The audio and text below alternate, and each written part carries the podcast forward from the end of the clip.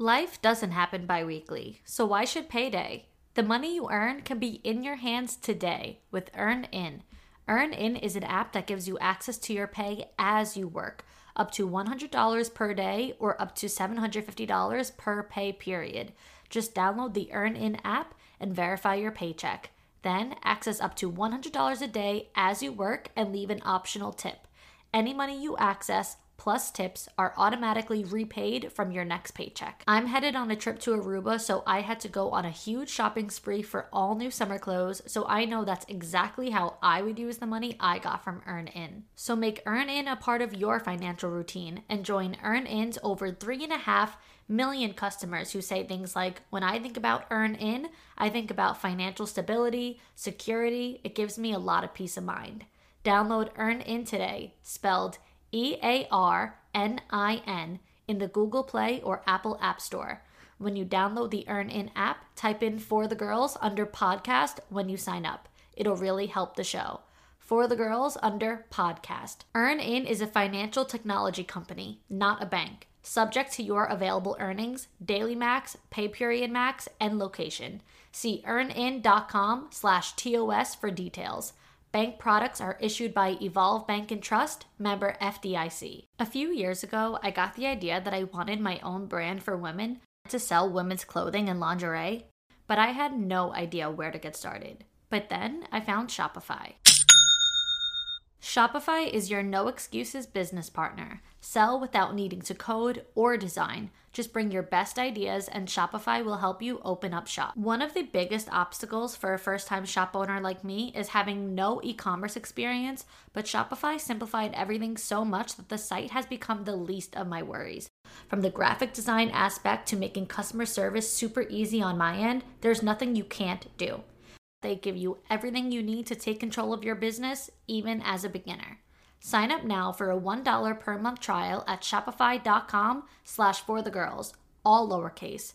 Go to shopify.com slash for the girls now to grow your business, no matter what stage you're in. Shopify.com slash for the girls. Settling is not an option. For Everything I desire is already mine. What if you can have it all? because every day is for the girls.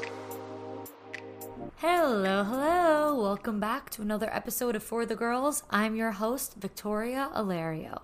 And today we are getting into an amazing, amazing, amazing interview with another Victoria. So we are talking today with women's coach Victoria de Vall, who is truly such a force. She is just such a divine woman and I I love everything that she had to say. I love everything that she puts out there. I love her work. If you are not familiar with Victoria, across her podcast, YouTube, TikTok, she talks of course a lot about women empowerment, but with a really strong focus around healthy relationships, healthy sexuality, celibacy, relationship standards, the patriarchy and more. So she gives a, a I don't know if diver, diverse is the word I'm looking for, but just like a different um, perspective than what we normally hear on social media. I find that everything is very surface level, everything is very simple, and she is much more complex and she just yeah, she, she, like I said, very divine and like just such a force. So you guys are going to learn so much from her. I have learned so much from her just from her content alone and of course, today's conversation. So I can't remember exactly who recommended Victoria to me. One of my listeners, someone here recently sent me her podcast and was just like, you two are so aligned, you need to connect. And so I eventually started listening to her podcast a little bit, and I just knew I had to have her on.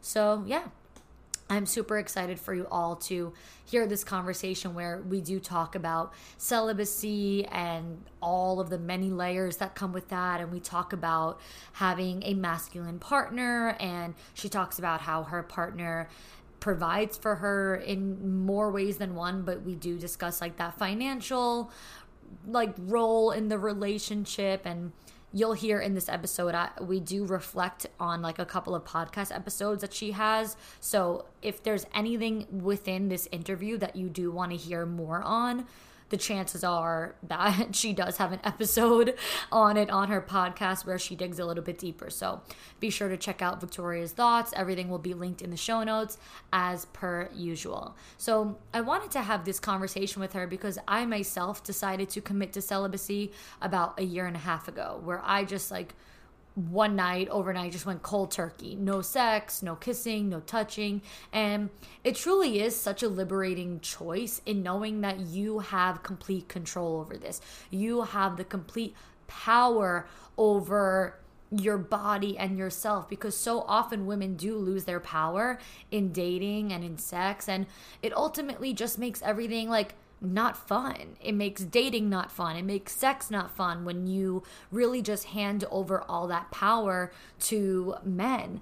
And dating for me honestly became much more fun when I decided to be celibate, which might sound weird, but because of the fact that the pressure of sex and intimacy was just completely off the table. It made everything much easier for me, much more effortless for me. Every time, though, that I mention like celibacy and sex and intimacy being off the table, when I mention on TikTok, a lot of girls will comment being like, How do you tell these guys that you're celibate? Like, do you tell them on the date? Do you tell them in text beforehand? And I'm like, Whoa, whoa, whoa, let's back up. Because for me, I don't tell, like, I simply don't tell these men that. These men are first date guys, which is practically a stranger, you know? And as a celibate woman, why would I even have a conversation with you about sex when I barely know you?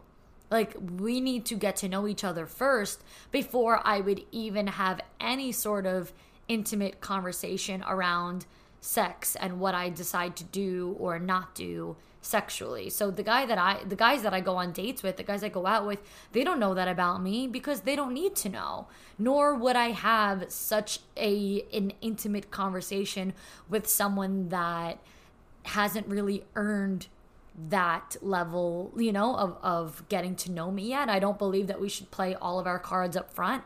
I believe that we're, you know, like an onion, you know, you just got to peel back the layers and then you eventually get to, you know, that stage i i feel like in in itself having such intimate conversations is contradicting to celibacy. Like to be a celibate woman and to embody celibacy you can't go on dates and be talking about sex. Like you can't be talking about why you have sex or or don't have sex or when you last had sex or who your intimate partners were. Like in in itself intimacy uh sorry in in itself celibacy is removing intimacy off the table completely whether it's verbally physically emotionally mentally like it is removing it entirely okay? So i want to make sure that that's crystal clear because a lot of girls always do ask how i tell guys and if you are you know practicing celibacy and committing to celibacy please do not think about the fact that you need to tell men that you're celibate on a date when you're simply just getting to know somebody. Celibacy can and should truly give you so much peace of mind because now you're not sitting at the table on a date thinking in the back of your head, like, is he to try to make a move? Is he to try to have sex? Does he think he's sleeping over? Does he think I'm sleeping over? I just remember not being able to be fully present on a date because prior to making this commitment, it's always a lingering thought. And now, once you do make this decision, you don't have these lingering thoughts at all. You show up to dates being completely present, completely confident, completely comfortable. Everything changes your body language, your eye contact, you know, just like even the rhythm of your conversations, the flow of your conversations, because now it's not a thought at all and now you have complete uh, that was a combination of clear and complete complete you have complete clear you know state of mind and i just think that that's extremely important in dating. If and when i did decide to have that conversation with someone it would only be because we're now like actually dating like more seriously getting to a stage of potentially taking this relationship to the next level, becoming exclusive. Like until then, no. Until that's where we're at, then if a guy makes any sort of move physically or alludes to intimacy, then I know we're not on the same page. I know he's not looking for the same things as I am. If a guy shows me up front that he's looking to have sex or that he would or wants to have sex with me, it shows me how little he does value intimacy and sexuality because why are you even trying to sleep with me when we hardly know each other? Like, yes, this has developed over the years. Over the years, it's become much more important to me than it was, you know, five years ago, whatever. Um, because now it's not just about the act of sex.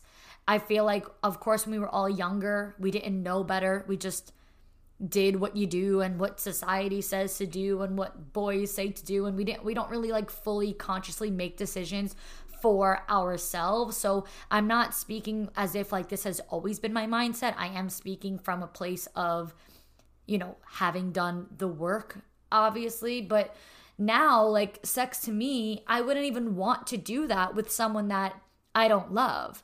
And I do feel like as you get older, that does kind of take precedent. Like, I don't know, you're not in college anymore. It's just like a different it's a different level of maturity to be able to get to a point of like you don't have to have sex with people just because you're dating them. You can save that for a relationship. You can save that for someone that you love. And again, which is obviously a result of doing the inner work, of learning what my needs are and understanding just simply what makes me fulfilled. So, yeah, if a guy still sees sex as such that simple act, like that to me like that immature mindset and he could be still right now as a grown man in his 30s just sleeping around with multiple women while also trying to like date me and talk to me then obviously I know he hasn't done any sort of inner work himself. I know he hasn't done any self-reflecting or maturing and growing up and ultimately he's just not what I'm looking for. And quite frankly, I'm not what he's looking for either. He's looking for someone maybe a little bit more easygoing than me. He's looking for someone who's on the same page as him. And in that case, if that person were trying to, like I said, date me or pursue me, then it's not just like, oh, you're not what I'm looking for. It's simply also like, yeah, don't worry. I'm not what you're looking for either.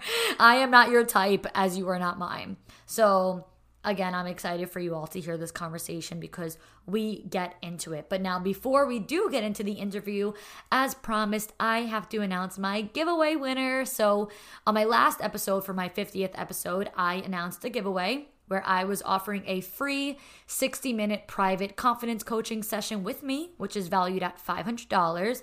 And I'm truly so thankful for all of the entries. So many of you guys were messaging me, showing me your amazing reviews and such. And I am just honestly so grateful for it. So, everyone who participated in the rules of following, liking, commenting, and sharing, of course, you got one entry. And then those who did additionally leave a review and shown me showed me that they did that, they got a double entry. And the winner actually did have a double entry and her username on Instagram. Unfortunately, I do not know your first name because it's not your username. Um, but your username, her username is a bead influence, which I believe is because she has like a beaded bracelet business. I looked at her Instagram and I was like, oh my God, how cute is this? So, a bead influence who's also from New Jersey, actually. When I did click on her profile, I saw it in her bio. I was like, oh, I love this. Another Jersey girl. Um, so again, I'm sorry, I do not know your first name, but if that is you, a beat influence, please DM me and let's get your session booked. I am really excited for you. And one last time, thank you again to everyone who did participate in the giveaway. Now, without further ado, let's get into the interview. Okay, girls, let's talk. Did you know I take on one on one coaching clients? I'm a confidence and business coach for women who want to raise the bar and embrace their highest self. I help women go from settling to believing they can have it all. My mission is to show you how to trust in yourself, embody confidence through every challenge, and genuinely believe it. No fake it till you make it included. My goal is to give you the tools to strengthen your mindset, improve your self awareness and self esteem, and live consciously. If you are ready to commit to life changing growth, then my program is for you. Now, this program is not meant to be an overnight fix, so please give yourself grace and patience. Your goal is by the end of the program to become one of those girls who just get it. I offer 8 and 12 week coaching programs. All you need is to be willing and able to invest in yourself spiritually, financially, and mentally to become the best version of you. If that sounds like you, then the link is in the show notes and my social media bios to inquire. Now, if you're not ready to commit to that investment, but you still want in on some of the fun, then join me in the Confidence Club, a members only platform that sends daily content from me to your phone as a text message, including exclusive episodes of For the Girls. I created a monthly subscription platform to build a community of people seeking personal development resources and training at a very affordable price. You can expect daily texts from me that will include exclusive mini podcast episodes, journal prompts and worksheets, words to live by, confidence and mindset advice, branding and audience building tips, Q&A days, video messages, voice messages, and value-packed posts full of tips and guidance. Subscribers will also have access to the Confidence Club exclusive Facebook group to connect and interact daily. This membership is typically $49.99 a month, but you could use code for the girls to get it for only $19.99 a month. You will head to hdly.me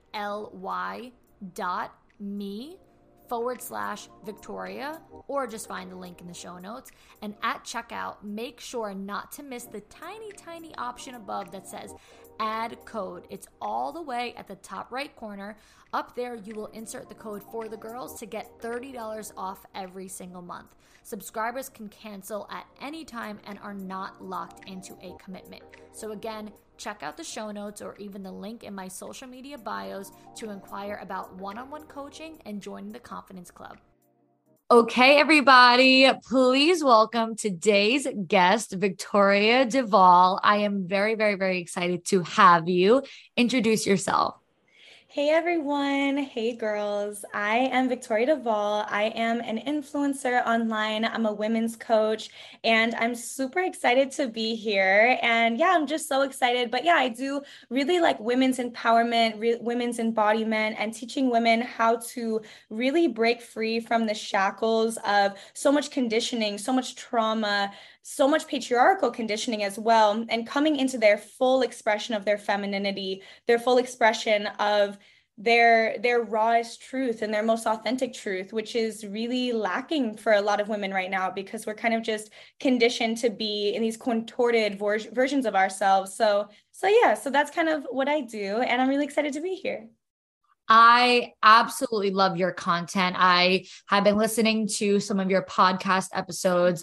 I also just mentioned to you before we started recording that I see your TikTok videos. And first things first, I think that you are just like such an eloquent speaker, which is, you know, lovely in in itself. But sometimes people are great speakers and they don't really know what they're talking about. So, so you you're a great speaker. And like i just told you before like you're super intelligent and i just love listening to you and everything that you talk about because for me also as a coach and content creator and influencer, I'm not often inspired by other like influencers, if that makes sense. I often feel like I don't really gain value from them. Totally. And I would say you're one of the first people that really says something other than what you're hearing from everybody else. You know, you're not like fashion forward or like styles or just like the basics on the surface. It's like I'm also not saying you have bad style. Let me put that out there.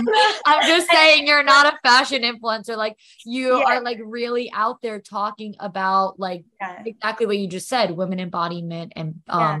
empowerment and things of that sort. So yeah, and I feel like also kind of a lot of times because femininity, healing have become become these sort of like buzzwords, we really mm. tend to see women focusing on these very surface level things. Like, for example, like you said, like fashion, which is important as well. Yeah, I went through that journey as well, you know, kind of coming into what looks good on my body and what really feels good for me. And, you know, I actually like this style of clothing and I like that. And, you know, but it tends to really be this you know, be soft, be, you know, cute, you know, to get your nails done. And it just ends at this very physical level.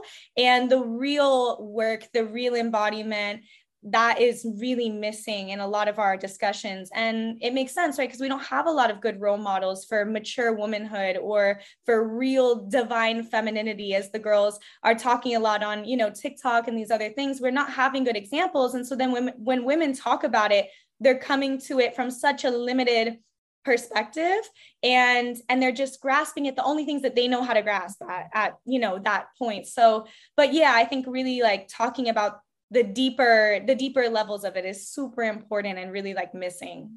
Yeah. Yeah no i love your work. I love what you do. And speaking of your work um i listened to one of your podcast episodes which i think might have been really the first one that i listened to and that was a girl's perspective on the intersection of finances and men. Now i had come across you in the first place because i think that I had just posted something along the lines of like, who are some podcasters that I mm-hmm. could collaborate with, whether I go on their show or they come on mine, or just to see what other people are doing. And someone sent me yours and was like, I mm-hmm. think that you guys talk so much about the same things. You share a lot of the same values and views. And so I know that she sent it to me, but of course, we all like get we forget and i had followed your like i subscribed to your podcast and then i think that title when it came up was just like the first one that really like caught my eye so i started with that. And i my, my favorite thing in that episode that you mentioned was the emphasis on how you get to work and you want to work not that you have to work. Like it's like uh something that you enjoy almost like a paid hobby in a way of yeah. like I love mm-hmm. this so much. It's a passion. Yeah. It's mm-hmm. not just showing up for a job, you know? Yeah, totally. And you were saying like your your partner, your man takes mm-hmm. on that role to mm-hmm. provide for you and take care of you in that way and you have the option. Like I do this because I want to, but mm-hmm. also if I turned around tomorrow and said I don't want to, then he'd be like, okay, girl, I got mm-hmm. you. I mm-hmm. think you mentioned in there as well, maybe that you had like lost a job or you were in between jobs at a point. Mm-hmm. And, you know, I just, I just, I really loved hearing that from you. Mm-hmm. Um, so for starters, because this is something that is just such a big topic right now on social media in general. Um, and I know that people always have these questions. So was that standard, something that you sort of established earlier on that you wanted in a partner?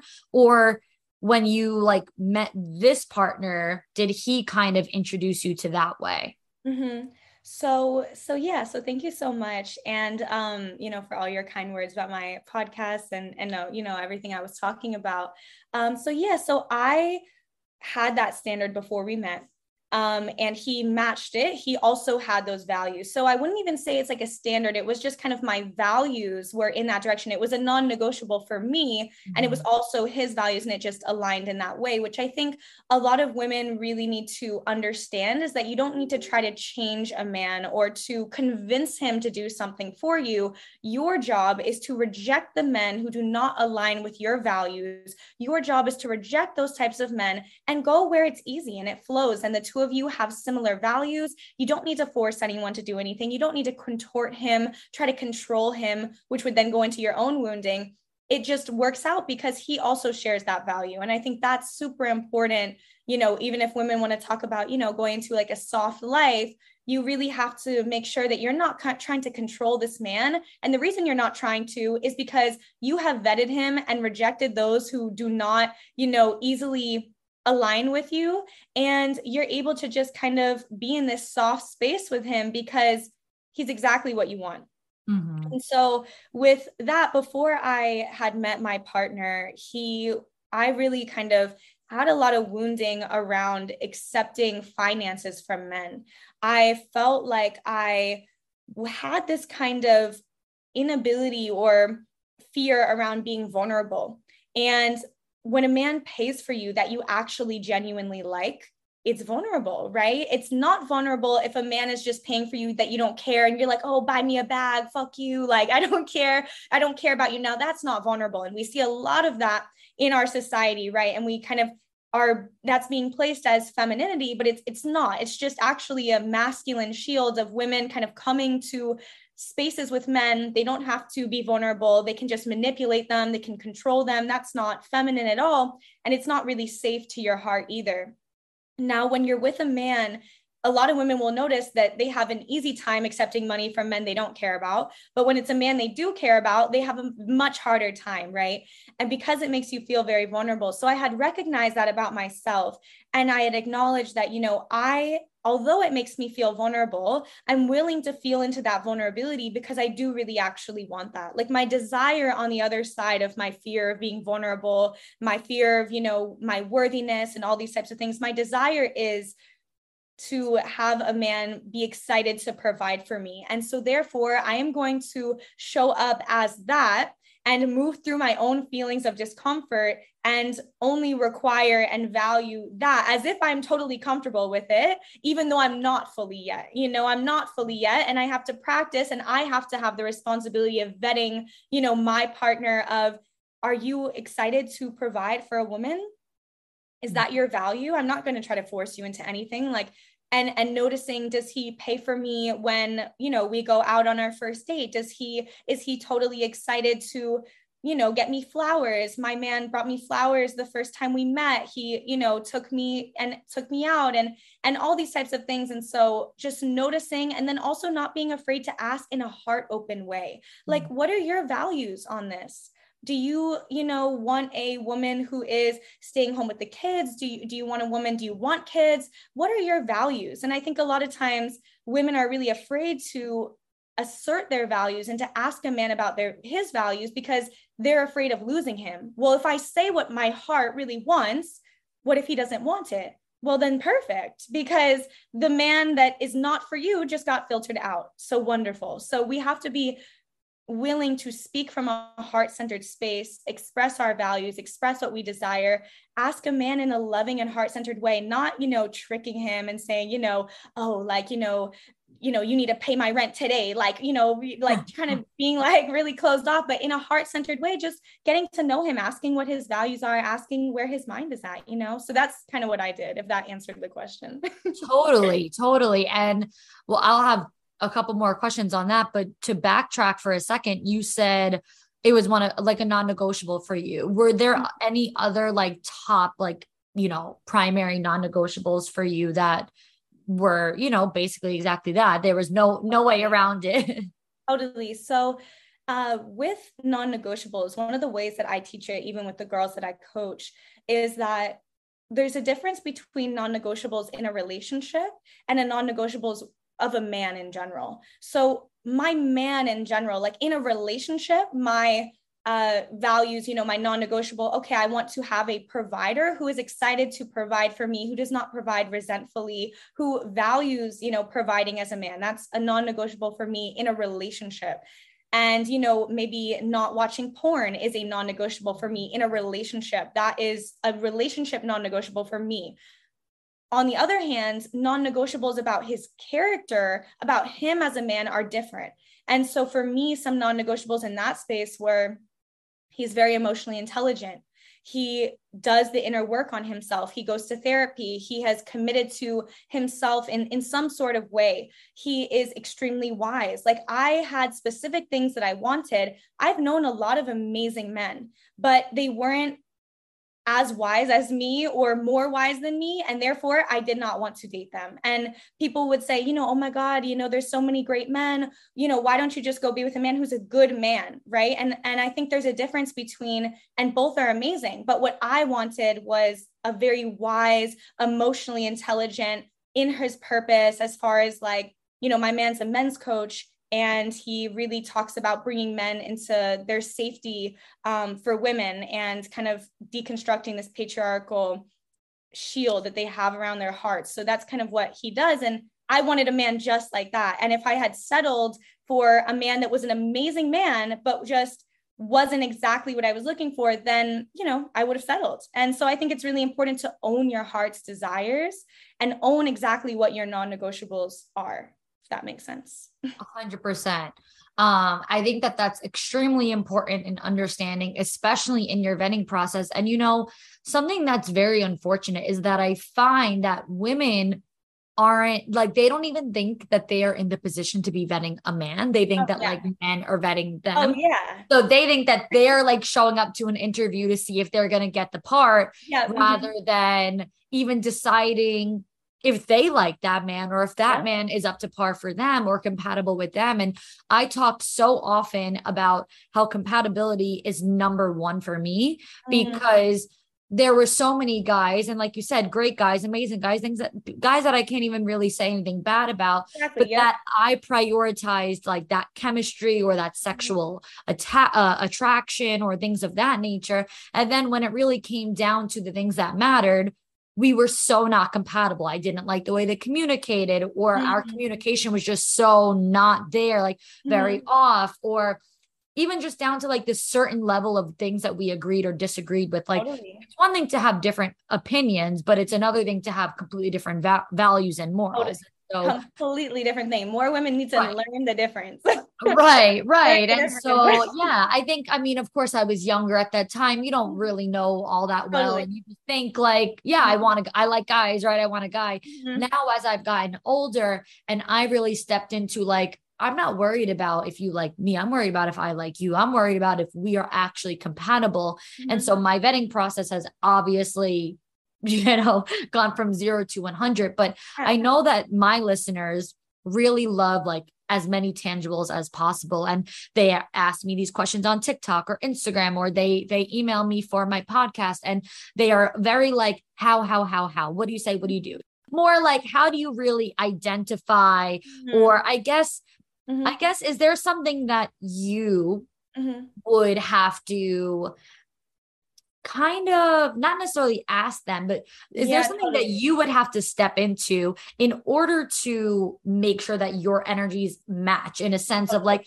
not to say that you change who you are or fake you, who you are, but in a way that's like, okay, I truly know what I want because this is what I get a lot. A lot of girls that know what they want, but they don't know how to like be the person that they want to be either. So mm-hmm. I know that was kind of like a full circle question, but in a way that's like not just like finding that partner, but really like make like matching and working out with someone of that, you know. caliber i see what Yeah. you're saying you're saying totally and i i completely understand and i i have the exact answer which is i um similar to what you had just said which was you know you didn't know the difference of you know dating or coming to dating and vetting and and you kind of just showing up to be chosen. And i was the same right? Like you know when we're younger and we don't have any role models we don't have women who are initiating us into divine femininity or mature womanhood or into our power at all. We, we tend to not have that as women. And so now we're kind of initiating ourselves. And so what i would say is that what i did is uh, three, four years ago, I realized I was not where I wanted to be. I realized, okay, you know, I have been in a string of abusive relationships. I'm not happy. I know what I deserve and I know what I need to do to get there. It's just about having the courage to do it. Right. And so for me, I did two years of celibacy where I was not dating at all. I didn't talk to a man.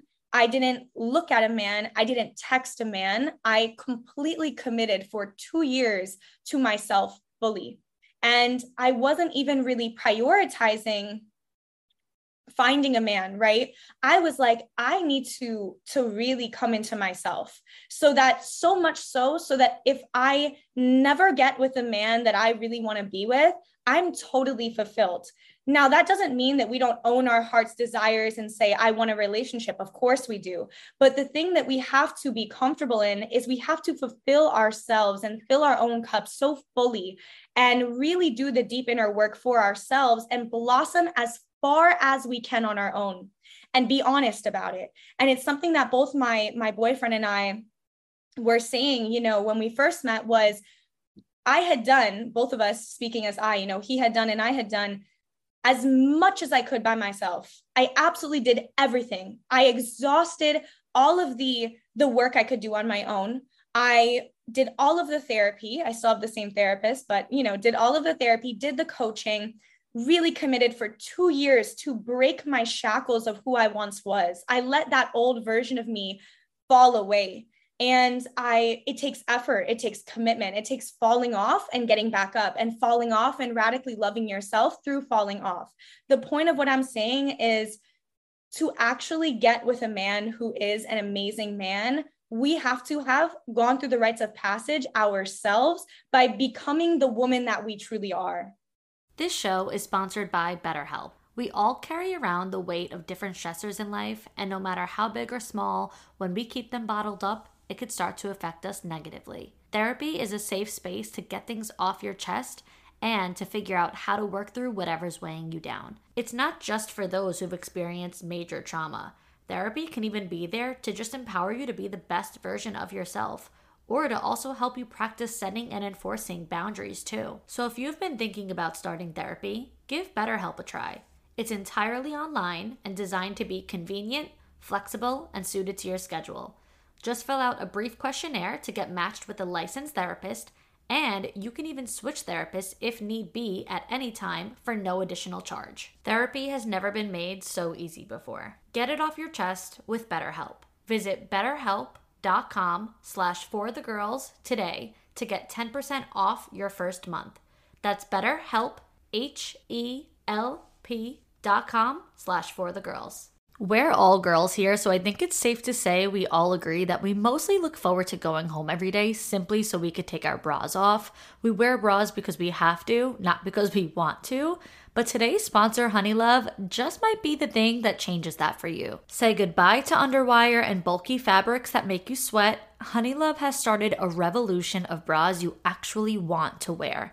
Their bras feature supportive bonding that eliminates the need for underwire altogether without sacrificing lift. Plus, they're made with fabric that's so soft, it'll feel like a second skin and you'll forget you're even wearing it. For a limited time, only you can get Honeylove on sale. Get 20% off your entire order with our exclusive link, honeylove.com slash for the girls. Support my show and check them out at honeylove.com forward slash for the girls. I personally started wearing Honeylove over the summer and was in shock of how comfortable I felt in their bra and shapewear. I'm a huge shapewear girly, especially for special occasions like a wedding to wear under a dress, and sometimes they're just so uncomfortable, too tight, they roll down, they roll up, and end up becoming more of a burden than anything else.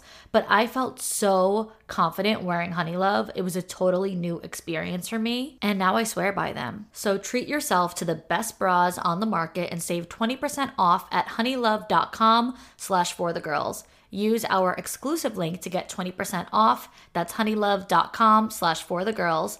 After you purchase, they'll ask you where you heard about them. Please support my show and tell them I sent you. Treat yourself to Honeylove because you deserve it. Most women are walking around completely inauthentic, not really themselves, right? They're like a shell of themselves.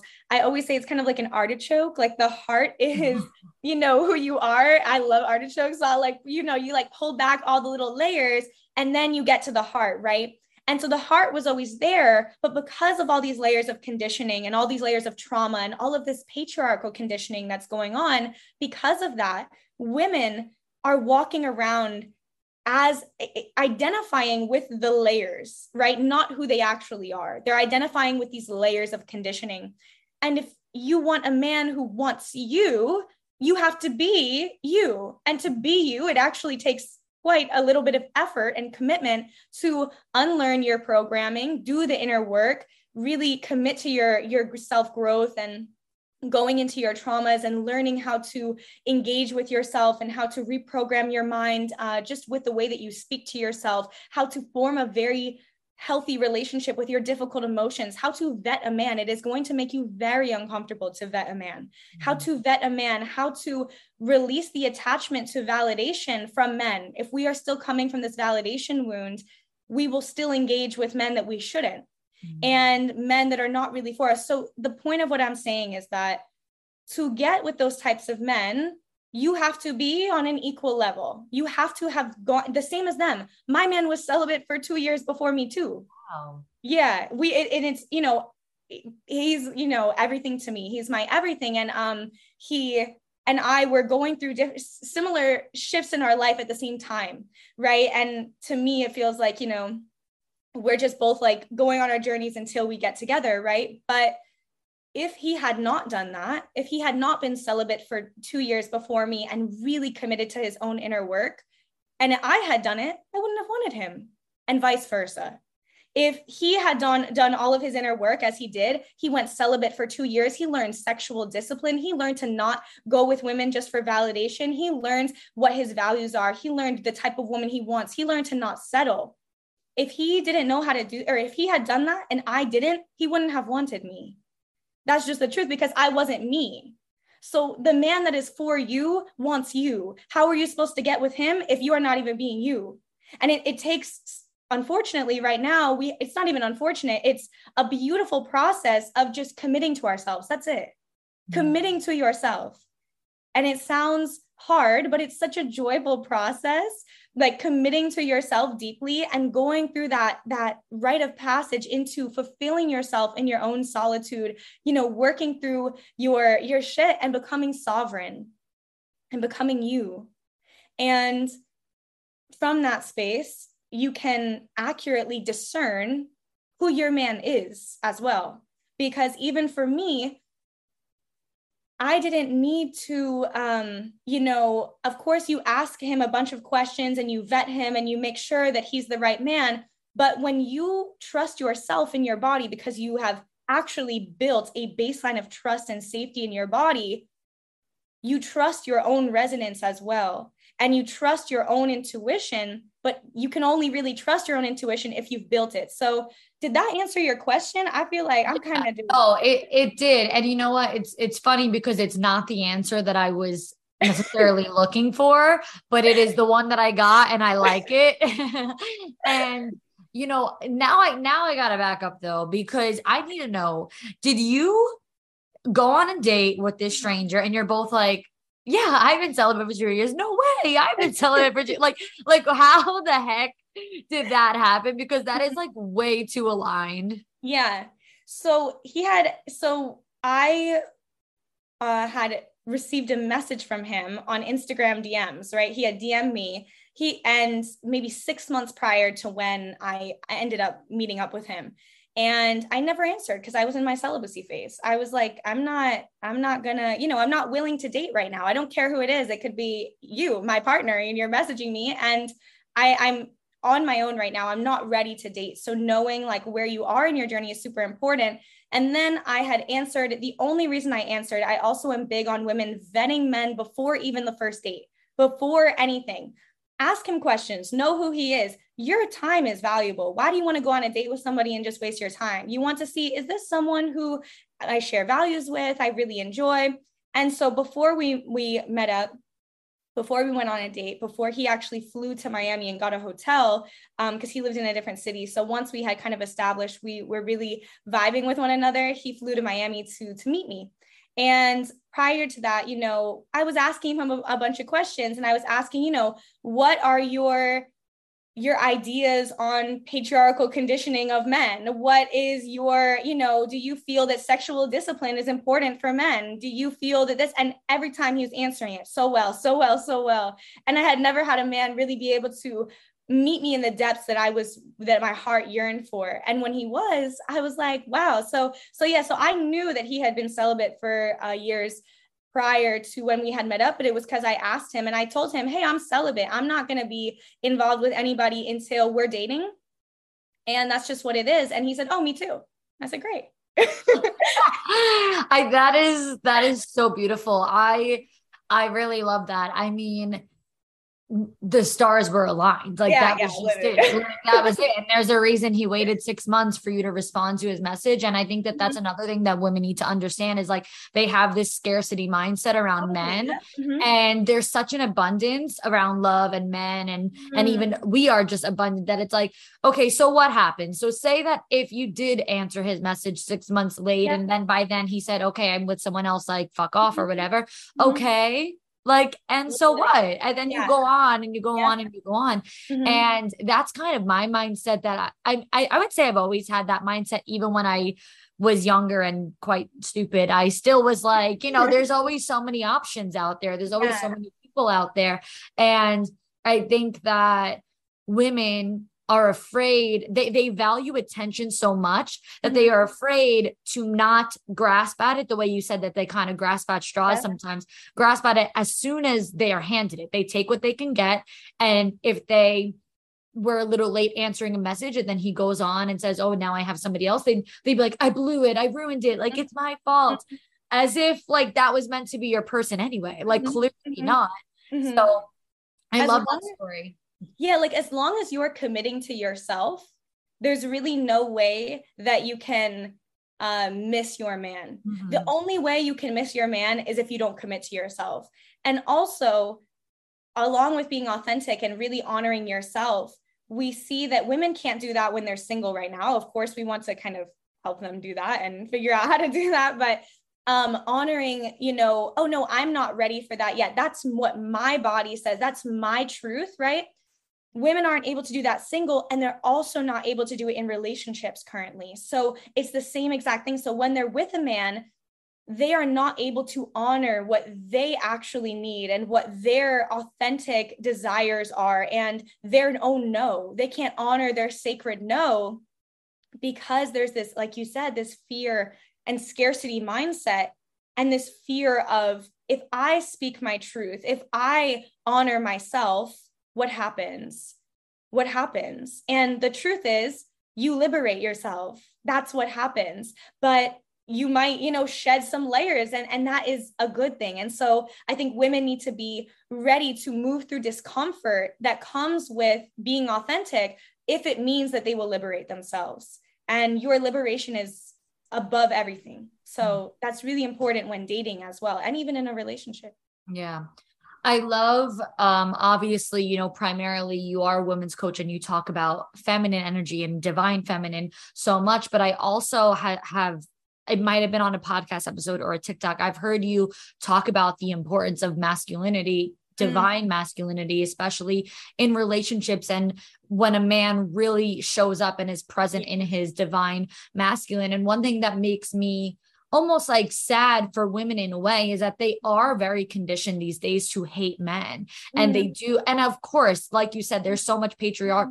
patriarchal um conditioning and there's of course so much toxic uh, masculinity present every day. We see mm-hmm. it, we experience it. However, going kind of back to that like abundance belief, like we have to also remember that Yes. when the divine masculine is present it's such a beautiful thing and it's such an important part in a relationship.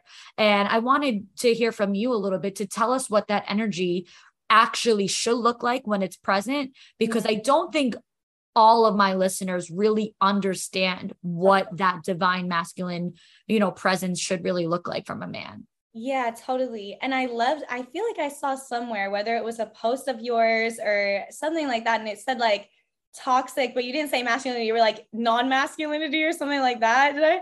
Did you I don't know. That? I don't I, know. I don't remember. I saw you say something like that, and I was like, oh my god, I love that because it's um yeah it's not masculinity right? So what we're seeing right now outside of us a lot of the times is not masculinity. Mm-hmm. and so we're seeing this distortion of it and then we see it and we say oh my god i hate masculine. I hate men because that's all i'm seeing. I'm only seeing this kind of wounded expression of men. So to answer your question directly, which I have been kind of going in my little tangent as I sometimes do, um, to answer your question directly, what the divine masculine feels like actually in a relationship, right? So it feels so safe. You are free to be yourself. You become freer as a woman. You become softer as a woman. Your power is not tried to um, a man in his divine masculine does not try to contort or control your power he is un, he is comfortable feeling the depths of your your power as a woman, your womb power, your voice power, any sort of your power, he is comfortable in it. With the non masculine people we're seeing outside of us, the men we're seeing who are very uncomfortable with women and their power, what we're seeing is this this little boy energy where men are afraid to actually experience the depths of a woman's knowing, of her intuition, of her voice, of her desires. And so they try to suppress us and our desires. And so it's our responsibility to claim them, to speak them, and then only be with a man who can hold them in their fullness and who wants them and who desires them. Another aspect of the divine masculine and the divine feminine in tandem is this beautiful aspect where the divine masculine is desiring feedback. And so, on the contrary, men who are not in their divine masculine or in their masculine in general, you see this a lot of times with, you know, toxic masculinity and the way a lot of men are showing up. They do not want women's feedback. They don't want it. They want to continue digging themselves in a ditch. They want to continue being toxic. They want to continue being controlling. They want to continue being patriarchal, whatever. On the contrary, in a relationship with a person in their divine feminine, a person in their divine masculine, the divine masculine desires the feedback from the feminine so that he can lead better in his own life.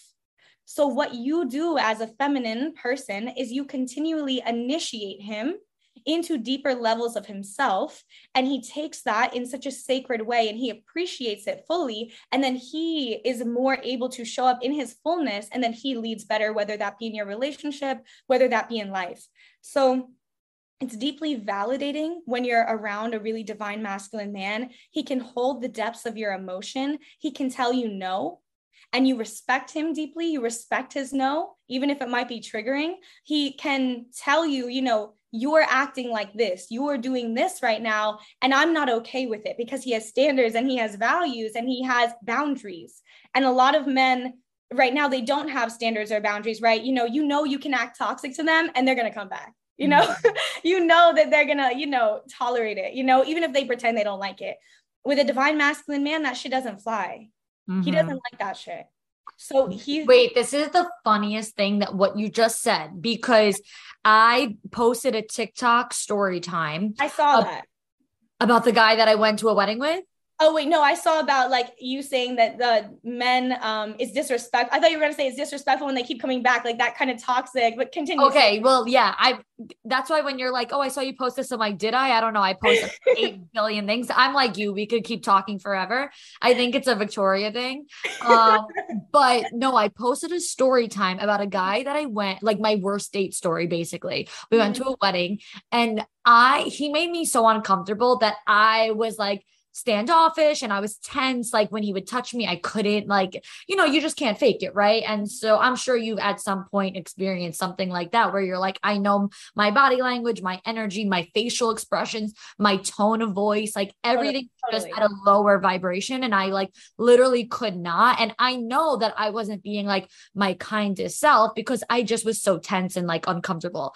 And so, in any case, at the end of the night he tr- he wanted so because we were at a wedding i had a hotel room but i had not asked him to stay over he was he always was supposed to be going back like home yeah. he was never staying over and then at the end he like thought that he was going to stay over and was like shocked when I said something about like leaving.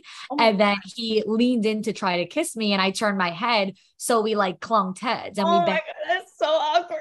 And then it was the worst thing. And then after all that, after him trying to kiss me and we clung heads, after him trying to sleep over and being offended that I wasn't letting him sleep over, he then goes on to tell me how terrible of a person I am, how he's been knowing that I'm a piece of shit and blah, blah, blah. And I said, Don't you have some self respect then? Like, if you think if you yes. think I'm all of these things, he told mm-hmm. me I'm going to die alone, blah, blah. I'm like, if you think all of these things, why are you trying to kiss me? Why are you trying to sleep with me? If oh. I felt that way about a mm-hmm. man, I mm-hmm. would never proceed to try to be intimate and physical with him. I would never try to kiss him. I would never try to sleep with him. Yeah. I'm like, you literally have no standards. You have no self respect yeah. because if that's how you felt about me, then why the fuck are you trying to sleep with me right now? What is wrong with yeah. you? and also these men, they don't, they cannot cannot process the rejection. Mm. And that and that is and so they use all of these insults like he definitely never even thought that about you. Yeah, he did.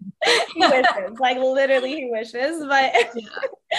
but they can't process through their own emotions and they can't emotionally regulate, right? So it goes mm-hmm. into this like insult space or this, you know, desire to conquer, this desire to, um, you know, overpower everyone else. And that's an inability to regulate your own emotions. And so even with that, going to what the divine masculine is, it's that as well, regulating your emotions and being able to sit through rejection of a woman. And also, another thing with divine masculine is being able to commit. Divine masculine men can commit. And it's so safe that container that they can offer you is so safe. You never have to be worried about, you know, is he cheating? Is he doing this? Are my desires not met? You know, is he um, going to be doing this on Instagram? Is he going to be doing that? This man is devoted. He is devoted. He is committed. He makes you feel safe. He honors your needs. He honors your boundaries. There's no, oh my God, I should be able to, you know, follow a, a billion girls on Instagram. There's none of that, you know, because this man is mature he's committed he's devoted he respects himself like you were saying like they don't respect these other men don't respect themselves like he respects himself so he respects you you know mm-hmm. Totally. I love all of that. I think it's so important because, you know, there's such a misconception and exactly like what you were saying that I guess I might have posted. Like it is, it's non-masculine. Like there, yeah. there, mm-hmm. it, this whole ego trip and all that. It is like the yeah. most toxic version of masculinity that to ever exist. And you know so so many girls like they don't i don't think that they've ever had the divine masculine present in their life. So they don't know what it should feel like. Yeah. and it even just goes down to how i was raised. And you know i was raised by a father and a grandfather both my grandfathers who are that way. And you know the mm-hmm. things that they've done for me and for my mom and for my grandmothers like and just the way that they yeah, like you said, committed yeah. to the family, committed to themselves. Like that was it. Like this was yeah. how this is the only type of manhood I've ever known. And so yeah. when when I do recognize someone who's, you know, at, misses the mark on that, it's an easy no for me. Cause I'm like, totally, this doesn't totally. feel safe. This doesn't feel like home. And this doesn't feel like what I want, you know? And, and even I just want to say, even with that, being blessed to have had, like, as you said, you had men that were embodying really mature masculinity. For women who haven't, like myself, or so many women who have never experienced this, obviously prior to my relationship, it's so important, the utmost importance to expand your um, your mind to start seeing divine masculine men. What I mean by that is literally start following them on Instagram, start listening to their content, start looking at divine masculine men relationships, not this drama and this toxicity. I only know of three, and I can say them now is my own, me and my partner. The other one is Lorin Krenn. On Instagram, it's L O R I N K R E N N. And his partner, and then my mentor, Londrell and his wife, uh, and her, her, name is uh, Dr. Shelly Ann. And those relationships, to me, seeing other men who are embodying divine masculinity allowed me to expand to see wait, that exists and that's one of the reasons it's so important for me. I share such a fraction of you know i just share such a small little bit of what my relationship is but i share enough to allow women to see my goal with it is to allow women to see wait that exists. Because if we don't think something exists like so many men i mean so many women don't think any good men exist because all the men they're seeing are shit. So when they finally see wait a man like that exists and I have to actually rise into my own power and claim him and claim that and reject anything who's not that if I want to get to him. And so it's very important for even women who are not, you know, who have not had these role models, like myself, I didn't, to start investing in looking at listening to divine masculine men. I know my boyfriend follows a lot of really great men on Instagram. Um, and his Instagram is by Ermias, and uh, through his followers, that he follows like uh, Dom, Dominic something. I don't know. Girls can go through who he follows, and you know the men that he follows are really, really great men. And I just think it's really important to for women to be looking at great men. You know. Yeah, so beautiful, so so so true. I I love that, and I think that's such important and empowering feedback because you might not know what it has felt like but you can start to learn it. And like you said we need totally. to unlearn um certain things that we were you know like molded into as young kids and then you know grow up and learn for ourselves like what's actually out there and what's possible. Yeah. so i think that that's such a beautiful thing. I really love that um, advice that you gave. So let's go back now. I want to discuss more on celibacy because this is um something that's very you know important to me and i i've loved listening to you talk about it because i think celibacy and singleness in general can at times be a moment of like have moments of loneliness and things of that sort mm-hmm. because I think it's also normal as human beings to be like is this all worth it? Like, is this all, you know, like, yeah. like it's been so long that even not even only like the celibacy part, but even like down to kissing, you know, because mm-hmm. I didn't go, I haven't gone to the extreme of you where I don't date at all or talk to guys. I do date. Um, but actually in April of 2021, so like a year and a half ago, was had been the last time that I was ever, you know, intimate with a guy, kissing a guy, anything of that sort mm-hmm. at all. And then fast forward like all the way up until, you know, now I've been going out more and having a little bit more like oh. fun as far as like having a social life. And I kissed a guy. I did not have sex with a guy or anything, but I kissed a guy when I went out and I'm like, uh, like, did I just like like did I just like ruin this for myself? But I'm like, okay, oh I'm gonna give myself some grace because I had yeah. fun. Like it's it is what it is. And quite frankly, he's a friend. So like it's not really that serious. Yeah. Like we're we're not dating or anything like that. But you know, that was the first guy I even kissed in literally yeah, year and a half. And yeah. you know, and it was just like fun for me. But I I, you know, I can totally relate and understand to, you know, that power of celibacy because first of all, I think celibacy is sexy and I think that it's um it's so powerful and yeah. also important. And I want to know for you, like, when did you make that conscious decision? I know that you said you had gone through some certain situations and then you just went cold turkey. So was it just a moment of like, maybe like after a heartbreak or what, yeah. like, what was like, what led you to that? Totally. Um, and even with yourself, just real quick, when you said, you know, now you're, you kind of were celibate for a year, but now you're kind of dating more. And that totally makes sense. We have to know when we're ready, once we have are ready to come out of our cocoon, right? So, you know, that's important too. Um, Trust but- me, there's still no, no one, no one's touching me though, by the way. I'm like, I could go out and have fun and, and that could be the end of that. But I still, I'm like, yeah, don't think about it. That, that's as far as that's to go. Yeah. Oh, I mean, just even with like, like dating and stuff, you know, like yeah. when you're ready to start like going on dates and yeah. like, you know, that kind of thing is like, you know, is important once you're ready, once you've like done that work. But um, but yeah, so the reason that I went celibate was I had always been in really abusive relationships and I was consistently in them. So I was never single for more than like three months.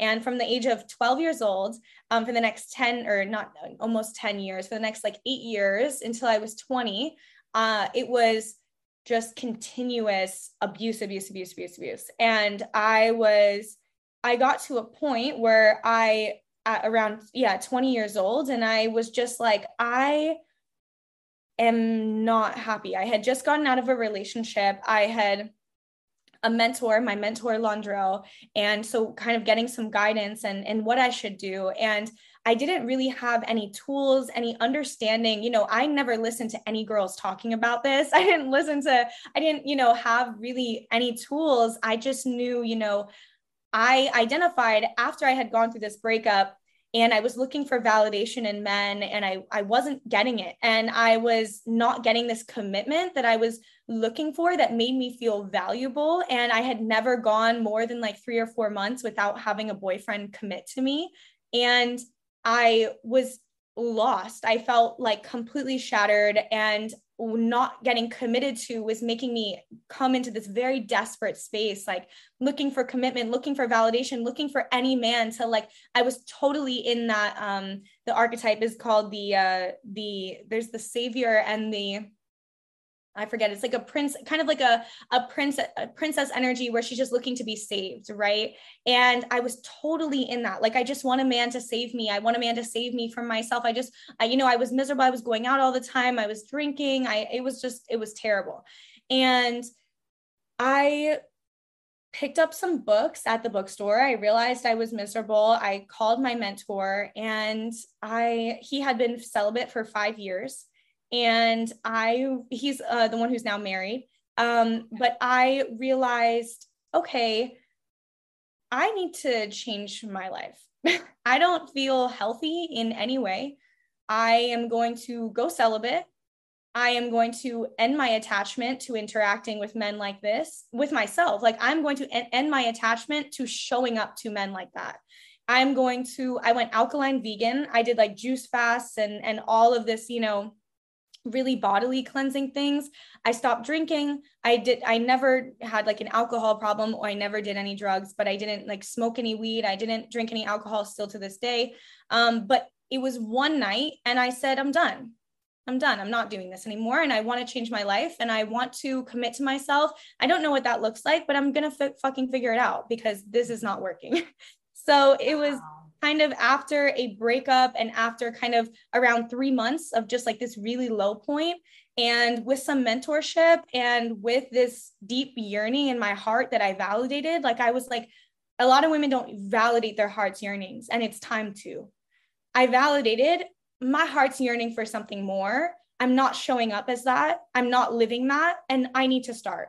And to do that, I have to really commit to myself. And so, celibacy for me provided me the safe container to begin doing this very deep inner work, really reprogramming myself, really reprogramming my sense of safety and security in my own body, really filling up my own cup. I traveled a little bit. I went to Spain um, and I, for the first time, traveled alone and just doing these things as a sovereign woman while also doing this deep therapy. I went to therapy two times a week for a year. And I really, you know, I didn't I, I made the choice to end it was it's difficult right at that at that way of engaging when we're gaining validation from men and you're feeling like oh my god i need this to fulfill blank to ha- to feel into that void is very hard right to feel fill into that void and say you know okay, I'm going to take this away. I'm not going to engage with any of these men anymore. I'm not going to get validation from there. Okay, now all I'm feeling is into this void and now I can fill it up. But we have to be willing to kind of be in that uncomfortable space. So, um, if we want to grow. So, yeah, and it doesn't mean that you don't make mistakes. I think I, I made I made like a, a little mistake about a year in. I went I went on one little date and I was just so embarrassed. I had like made this mistake and we didn't kiss or we didn't do anything, but I just was like acting really like I was just acting out. And that's okay. It's about really radically loving ourselves through these mistakes or these difficulties and continually getting back up and committing to yourself. What's the next step you can take to commit your, to yourself? And how deeply can you radically love yourself through the times that you didn't? I think another really important point is also to not ever shame yourself for the moments you weren't showing up in radical embodiment. Yeah, it's very easy to love myself now, right? I've literally done the work. I'm with my fucking man. I'm have a successful business. I'm a successful influencer. I'm, you know, speaking my truth all the time. I'm in my fulfillment. I'm literally living the best life I've ever wanted, right? But the hard part is to love the girl who was lost and broken. And she needs my love the most. She needs my love way more than me now. Of course, I need my love too now. But so many times in this healing journey, what happens is that we use it as an excuse to shame and reject ourselves. I love the version of me who was looking for validation, who was, you know, self sabotaging, who was getting in abusive relationships. That girl is just as worthy of love as I am right now. And I think that we get confused with it's not that you're not worthy of love, so you have to do the work. It's that you will not be able to resonate with people who reflect back to you your own innate sense of worthiness because you are not embodying it. So it's not that, oh, you know, because a lot of people say, well, I don't, I'm always worthy of love. I don't have to do any work to be worthy of love. Yeah, you're right. You are. You totally are. However, if you don't do the work, you will not, I guarantee it, be able to get with someone who actually sees your worth and feels you in that sense that that complete love and gentleness and unconditional you know safety and security that your heart's looking for. You won't be able to get it until you are until you know it yourself. So mm-hmm. i think it's very important but but yeah so ran over no, it's so good. It's so good. I love I love how the thing is is that like these questions might be quick and easy, but there there's actually so many more layers to it. Like they're yeah. so much deeper than the question. Yeah. Um and I think it's important for people to understand that because like I said, my listeners are very like how how how how. Like mm-hmm. every time I post anything, they're like how did you do that or or mm-hmm. when or what did you say or they're like screenshotting my my messages that I say and they're like okay, I'm going to say that. And I think that it's important like that people understand like okay, great. So now like here's the baseline like yes you went celibate after having like abusive relationships and going through mentorship but now there's so many more layers to it than totally. that it's not just that simple answer totally. so it, yeah. it, i think that this will help a lot of you know listeners who have thought about it or maybe mm-hmm can resonate with it. And i think that they're like a little intimidated or afraid but the the outcome is only going to be this powerful and this beautiful yeah. to say now it's easy for me to love oh, myself. oh yeah. Yeah. So of course we we you know don't always give ourselves the most grace but now like we do. Like now we are mm-hmm. able to you know overcome certain situations and and you know we look back on certain things that we resent that we've done or even how you mentioned you're like oh my god i was so embarrassed i went on this date and mm-hmm. i actually have a podcast episode that says like your worst experiences um basically develop your your best qualities and like those certain mistakes that we make or things that we do that maybe we don't align with today are mm-hmm. actually the pivotal moment in our oh, lives that yeah. created and developed th- yeah. who I am today. Oh, so yeah. it's actually great that we made those mistakes and did those certain things because then we wouldn't be, you know, the powerful people who, who we are today. Exactly. Totally. So I think I think that that's just like it's just, I love that you you know brought that up. Now, mm-hmm let's talk about because this is something that I know I got this next question actually from listening to your podcast. uh, I, I know this is a personal one, but I want to know how did celibacy actually end up improving your sexuality? Because you talked about this, and I think that, you know, for me personally, like I I haven't um, you know, come over that totally situation yet. Like I'm still in my celibacy celibacy phase. So now that you're past that season, how did it actually help you in improving your sexuality? Girl, how much time do we have? um it, okay, is I I could talk about this forever. Um it really really helps so much um in so many layers it, it you know there's so many layers i can go into i i have a i have i'm not going to go into this one aspect now but i do have a podcast episode where me and my boyfriend are talking about how we built healthy sexuality together and that was super important um but for me so many women are completely disconnected from their vaginas, from their yonis, as you know, the girls say, the spiritual girlies say, their yonis, mm-hmm. um, your womb. You know, I actually like first heard that on, I think like too hot to handle or something like that. they did like a yoni course. And mm-hmm. then I heard you say it, and I'm like, I guess this really is a thing. Yeah, it, so it's the Sanskrit word for your entire kind of reproductive area. So your womb, your vagina, your clitoris, your labia, all of it. And it's cute. So I like I like it. So I, I kind of like saying yoni, you know. So so anyway, most girls really don't have a connection at all. They're performing sexually when they are sexual with men. They're completely disconnected from themselves when they are sexual with themselves.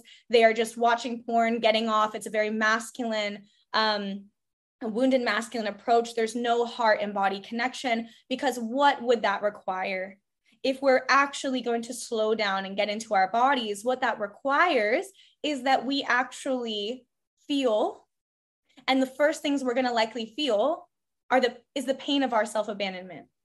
If we slow down after, let's say, years of engaging with men, performing, faking orgasms, uh, not, you know, treating ourselves with the utmost reverence when we're touching ourselves, when we're not engaging with ourselves and our sexuality in this very uh, loving and and full and feeling way, the first thing you're probably going to feel is that pain that we've been suppressing and numbing. So it takes, again, courage to go into that space. So for me, when I went celibate, one of the things I did about a year in, I wasn't ready before a year. About a year in, I started connecting again with my yoni. I started touching myself in a very loving way. I started feeling through a lot of pain and trauma. I had had a history of sexual assault within my abusive relationships. And I had had also a history of performing a lot sexually and really disconnecting from my body, which most women are experiencing, even if they don't want to admit it fully. Um, and so, uh, so when I started to really feel into my body, I realized, wow, I feel pain and numbness. I have certain areas that I feel really pain, a lot of pain, like emotional pain. And I have other areas that are just really numb and I don't feel connected at all.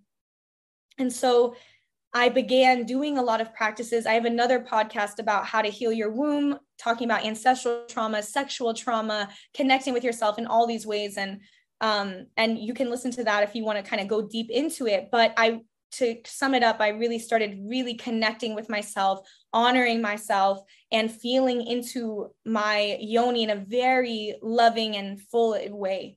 And as I began to do that, right, um, and it kind of goes back to what I said in the beginning, I did absolutely everything I could on my own. And the universe knows that, right? So when you have fulfilled your level of where you're at, you'll be able to go to the next one. So it's again, have you really be honest? Have you really gone to these depths with yourself and and then and then you can kind of go into the next space, right? And so I really kind of go went really really deep with uh, you know, doing this kind of sexual trauma work and really connecting with my yoni and doing yoni mapping, doing yoni massage, doing, um, you know, yoni gazing, doing yoni steams, doing yoni eggs, really intentionally self pleasuring. Really, I, I rewired my brain to only eroticize healthy and safe uh, fantasies. I completely restructured sexuality for myself. And then I had, I was like, I, I need a partner now. I, I need to kind of, I want to kind of move forward. And um, I was praying a lot at the end the last month before I met my partner and then I met him and I didn't uh I wasn't going to be intimate neither was he until we started dating. And so once we started dating then we were intimate and it has completely restructured the way that I show up to sexuality because it's authentic, it's raw, it's real, and it is so much more erotic and wild and sensual and sexual than ever before. Because before, you're kind of showing up in this mask, you're performing, you're shutting down, you're performing, you're shutting down. It's this cycle, you know, you're kind of um, people pleasing sexually, you're not speaking your raw, wild truth, your throat chakra is not you know, unba- uh, you know, um, unblocked. I mean, it's just kind of this performance where you're not actually having your heart's deepest desires met. And so then with my partner, because we both again had the mutual value of wanting to create healthy and erotic sexuality together, we have really come into this very beautiful space sexually where I feel so safe and from that space of safety, I can be in this deeply erotic space that I've never gone to in my life. I'm so, I feel so free and so wild and so primal and everything it just feels like i'm just deepening into this space of sexuality ever more i really like can't wait to just continue on because it's just like you feel so free and so yeah i would just say free and and everything especially with my throat i used to not um I used to feel very uncomfortable speaking my truth. I would I would speak only if it was for performance, but to speak my actual no and my yes and then my actual truth would give me like I would feel embarrassed, I would feel anxious, I would feel awkward and moving through that anxious and that anxiety or feeling awkward or feeling embarrassed and actually deciding to feel into that and do it anyway and then practice feeling into it and doing it anyway and then you feel comfortable having really unblocked my throat chakra, as the girls say, I feel so comfortable to express sexually as well, whether that be physically or verbally. So so yeah, it feels real good. yeah, yeah, I'm sure, you know, like it it changes the entire trajectory of what sex is Literally. when you now have this like unity and it's about like the both of you rather than about like I need to make sure that like I'm good for him. And you totally, know, yes, we, we, I think about like our younger selves and it's like, what was wrong with us? Like, yeah, I like, yeah. you know, it's like sad because men never had a problem. Um, you know, demanding what they want, right? Yeah. But then we always were like doing, we were showing up more for them than for Totally. ourselves. And and it I actually I was just on like I um I just did an interview for a girl's episode uh, podcast and she was asking me like my thoughts on hookup culture so of course i was talking about celibacy and sex and i was saying you know the honest truth is like actually like i don't even find celibacy that hard because i think about how many times that like i just wasn't even having good sex anyway Yeah. that I don't feel like- literally. Yeah. Yeah, like i don't even feel like it's a loss you know I Yes. Mhm. I don't like I it's actually almost more of a relief in a sense of like you know I used to go out and get drunk and have fun and whatever and like in in in the short term it wasn't a big deal because that was me quote unquote having fun. I know you mentioned Miami. I don't know if you live in Miami. I, I used to live in Miami. I don't anymore. And sorry. I said, "Oh, for real?" Yeah, yeah, yeah, I did for a little bit.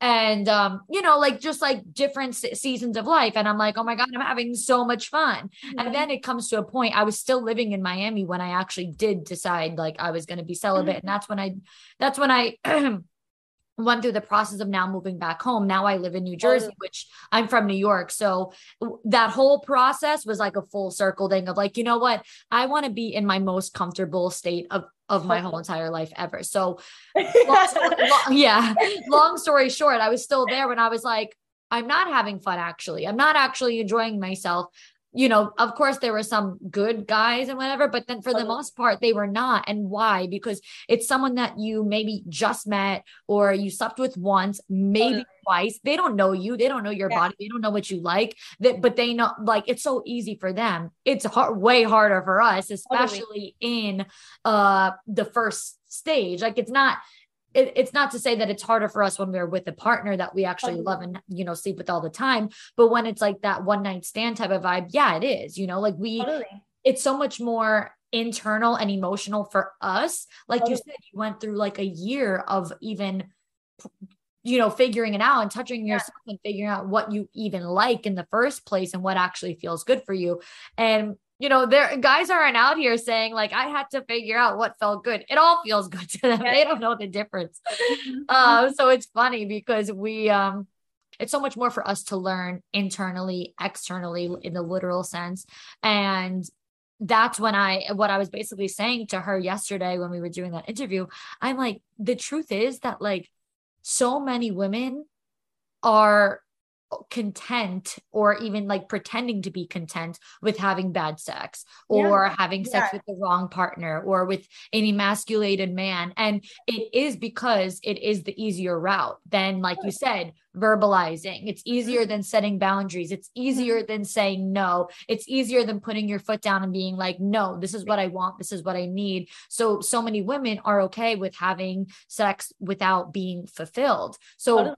Why do you think that that is like why do so many women hide from their true embodied feminine why do so many women struggle to even consider celibacy and wait until they are fulfilled in a relationship and sexually Yeah, I think it's because we and and I agree with everything you said. I think that it's because we as women are so disconnected from our power. We're so disconnected from our bodies and we've been conditioned that way.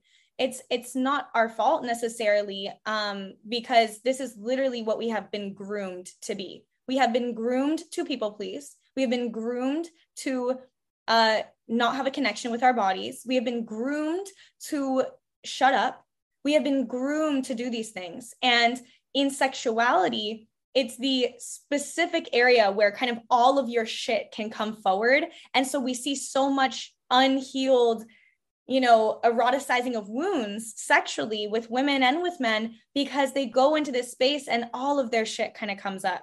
And especially with eroticizing wounds, I wounds, I feel like I also have a, a podcast on eroticizing wounds. And and to me, that's super important. And a lot of times men and women eroticize things that are actually deeply painful for them and it allows them to move through their shitty sex or their performing sex or their you know settling sex right? And to deal with it they have to lie to themselves. They have to because to cope with your reality if you're not willing to have the courage to go into a different reality, you have to lie to yourself about your current one. You have to be honest and go to the next one, or you have to, or your honesty would break you if you're not willing to. So they lie to themselves to, to allow themselves to stay small.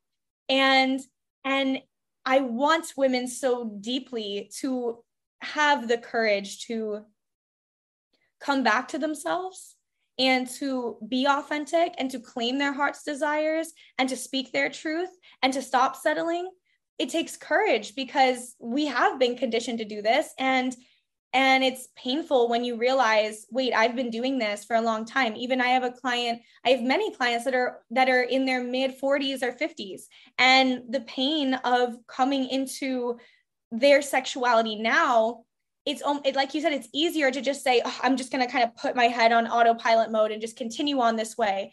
If you actually wake up you have to sit with your pain which is what i was talking about before. When you actually decide to get into your body and start feeling sexually the first thing you're going to have to sit with is your sadness your grief your pain especially with a lot of women with histories of like sexual assault and sexual trauma, a lot of times there's hypersexualization that comes after that, or hyper being sexual and, you know, kind of this period because it's this attempt to shut off and to cope and to ignore. And so when you sit with yourself, it's a floodgate of a floodgate of grief comes in. So I think, you know, a lot of women are are are just conditioned to do it and they're just scared and i want women to have more courage to to do it. And they need to see good examples you know like yourself like me like good relationships. They need to see good examples of if i claim myself and i claim my deepest desires something good will actually happen you know?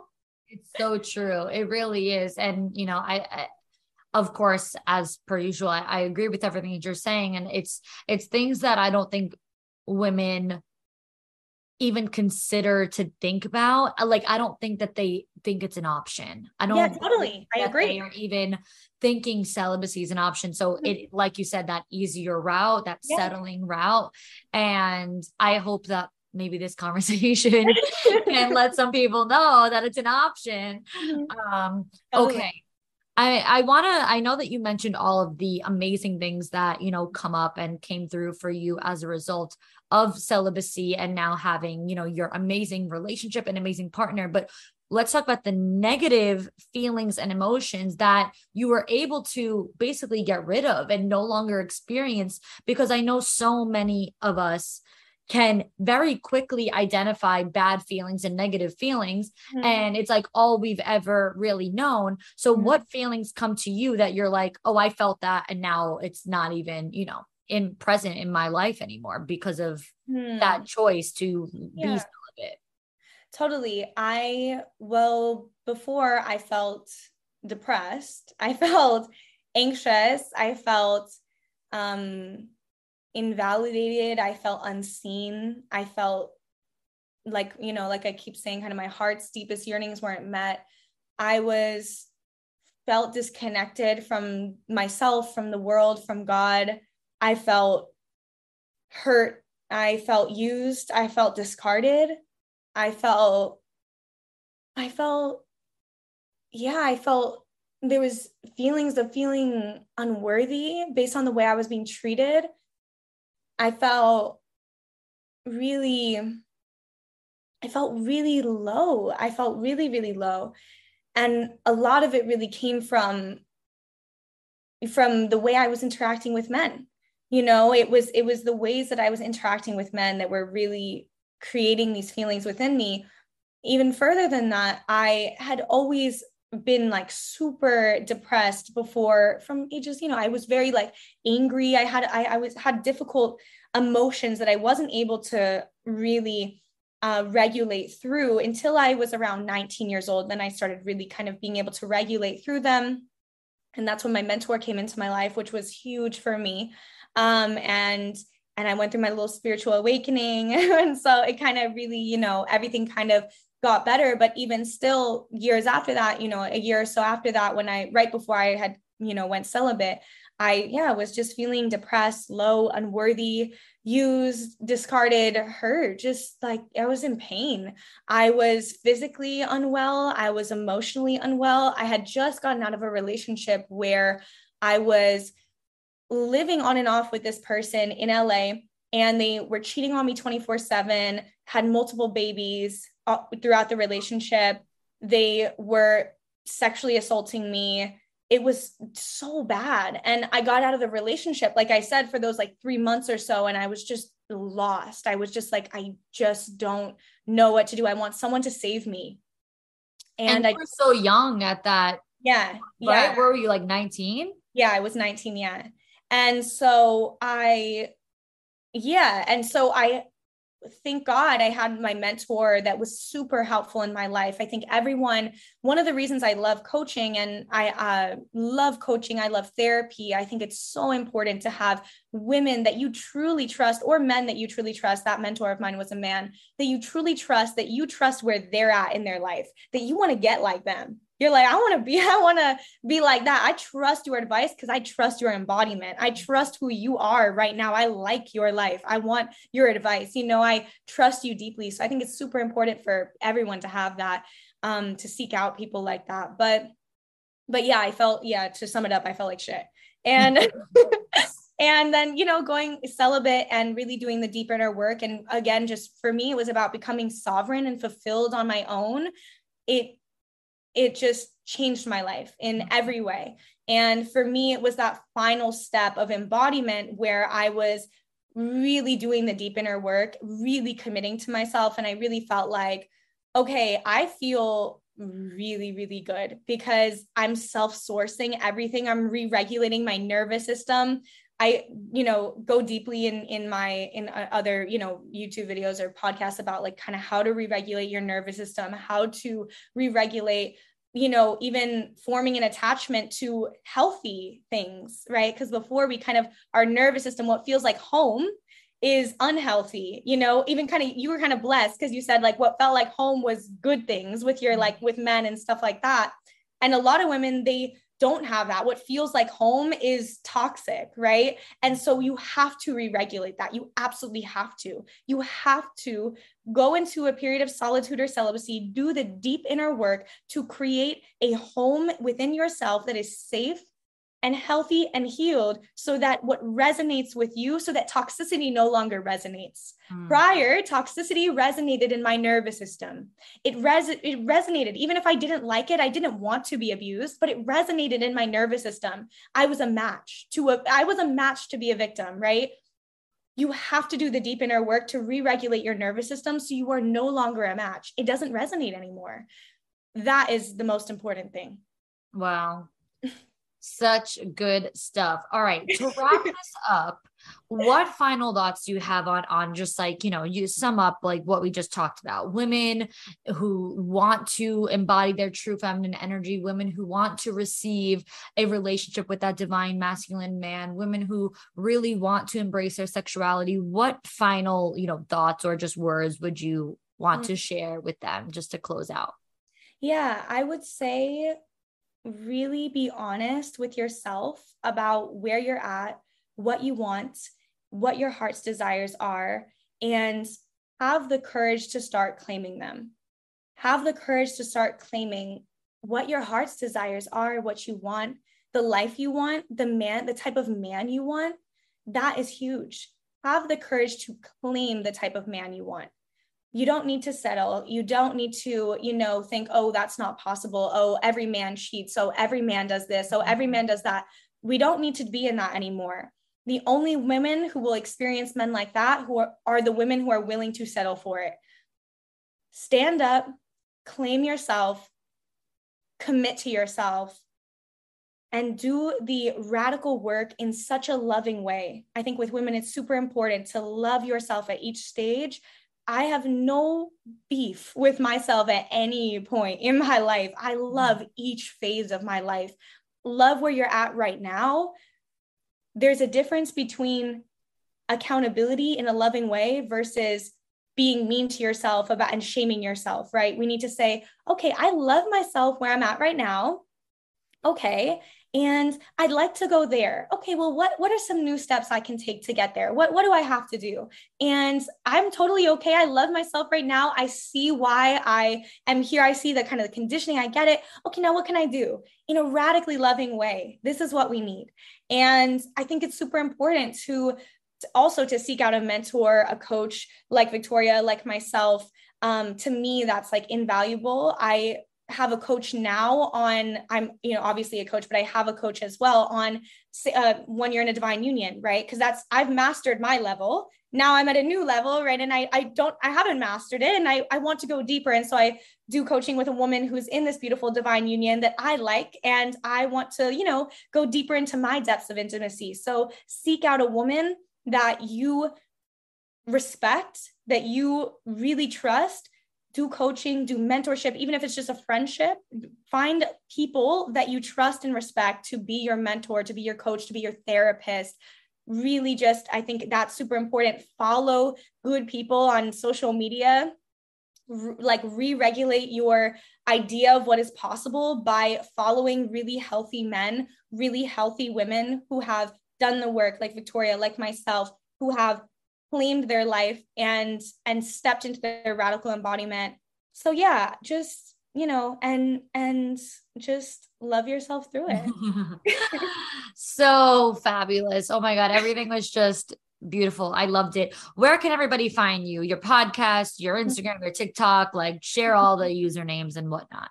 Okay so my podcast is probably my most popular thing. It's Victoria's Thoughts, and it's in the top 100 of relationship podcasts in the US, Canada, and the UK. So, you know, so Victoria's Thoughts is my podcast. My TikTok, YouTube, and Instagram is Victoria de Vall. My website is victoriaduvall.com. This was so fabulous. So, thank you so much for everything. Yes, thank you so much, Victoria. I I enjoyed it so much. And thank you so much for your beautiful questions and mm-hmm. also for holding space for my long answers. of course. like I know I can talk one thing about me. So so much. That conversation was truly amazing and I hope that you all enjoyed it just as much as I did. But before we close out, it is time for my Dear Victoria segment. So, if you girls don't know, at the end of every episode, I will give you advice or answer a question. You can email me a situation or anything that you really want some insight from me on. So, you can email me. The email is victoria dot for the girls podcast at gmail.com and just make sure please to like make the subject say dear victoria or like somewhat letting me know that this is what this is for. Because i do get tons of inquiries to my email from just like other podcasters who want to collab and stuff. And I want to make sure that I get to prioritize all of my Dear Victoria submissions. So let's get into today's Dear Victoria. You can call me Sophia. I am listening to your podcast and will finish all of the episodes soon as I love them all. Oh, Thank you so much. So, basically, I've been having second thoughts about my relationship, and I would like to have your opinion about the situation. I've made a pros and cons list, so maybe it will make things easier for you. Girl, we love a type A personality, so thank you so much for that.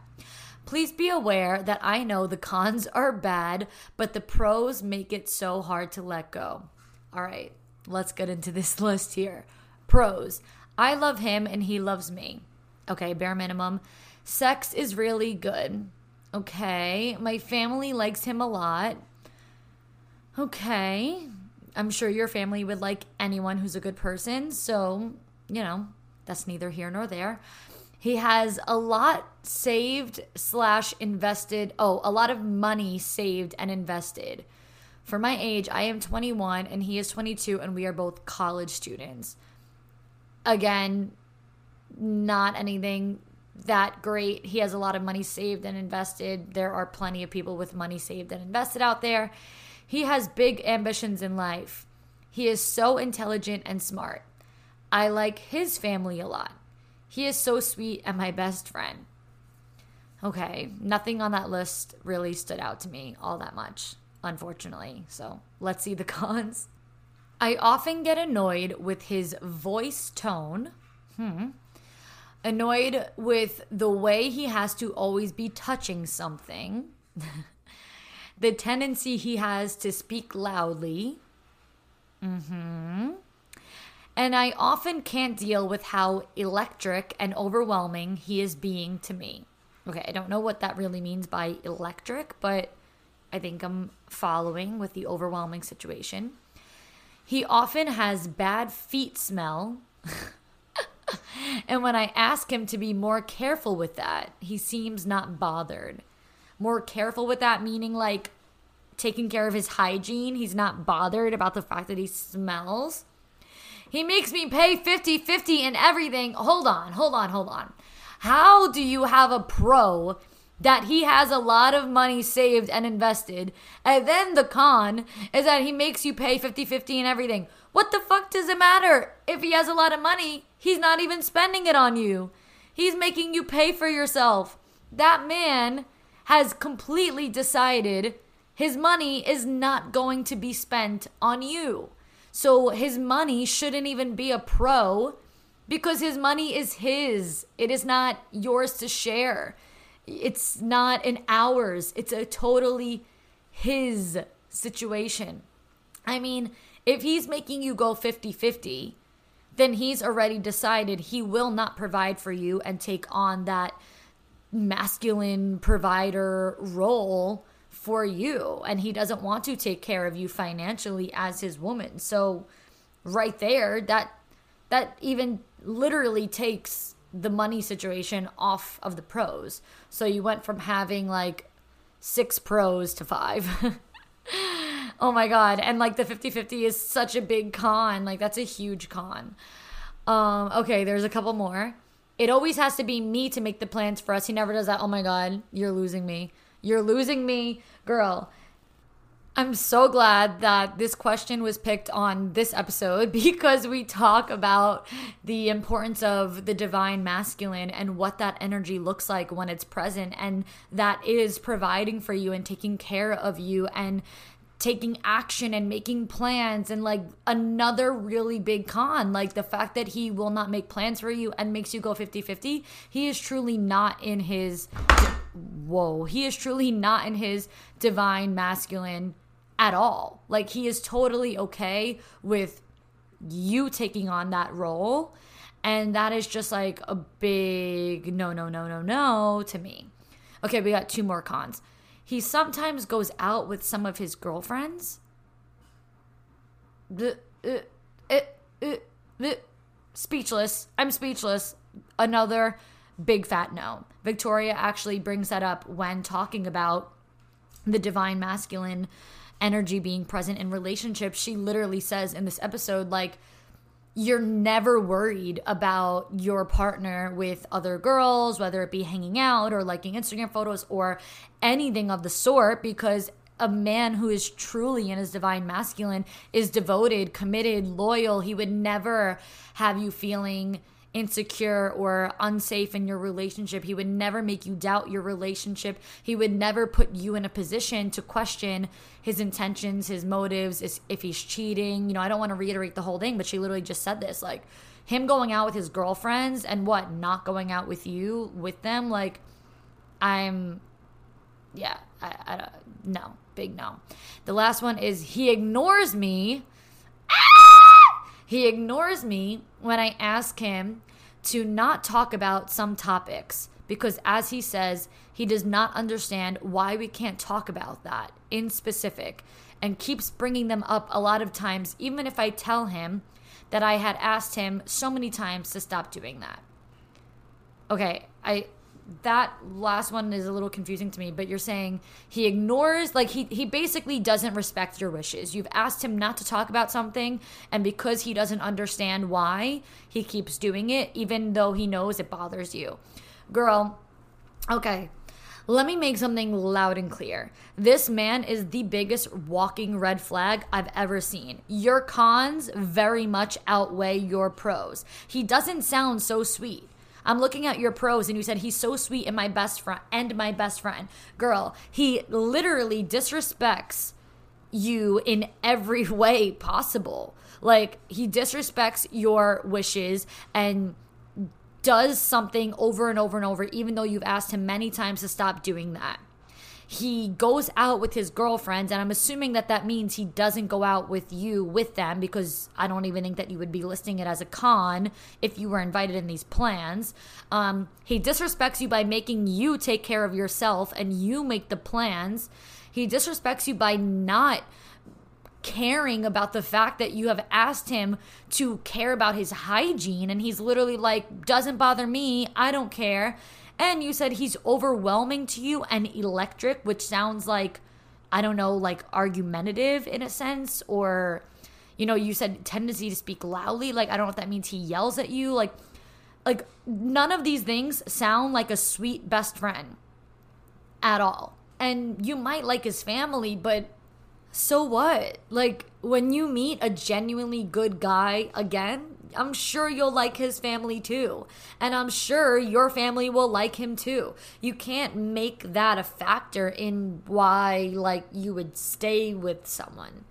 You know what I mean? Like I mean, he's intelligent and smart. I don't know, not the vibe that I'm getting. Maybe he's book smart, but he doesn't even understand why you ask him not to talk about certain things. You literally said as he says, he does not understand why we can't talk about it and keeps bringing it up, even if I tell him that I had asked him so many times.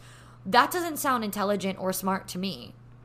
So maybe he's getting good grades, like you said, he's in college, but that man sounds as dumb as a doorknob if you're asking me because if you have to repeat the same thing 500 times and his response is that he doesn't understand then don't really know what to tell you there. And lastly, I mean, what? You said the sex is really good. Girl, it it is not a reason to stay with someone. You could either one, go celibate like like me or like Victoria was, or two, you can find someone who is the full package of what you're looking for and can take care of you and provide for you and have much better sex with them because I guarantee that sex will be a whole lot better with someone who respects you, wants to take care of you, wants to provide for you, listens to you. Like, I, I just, I don't know.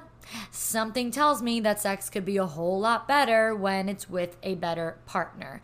So, that is really that on that. I know I'm kind of harsh. I know you're young, you're 21. I'm 27. So think of me like your big sister who's brutally fucking honest.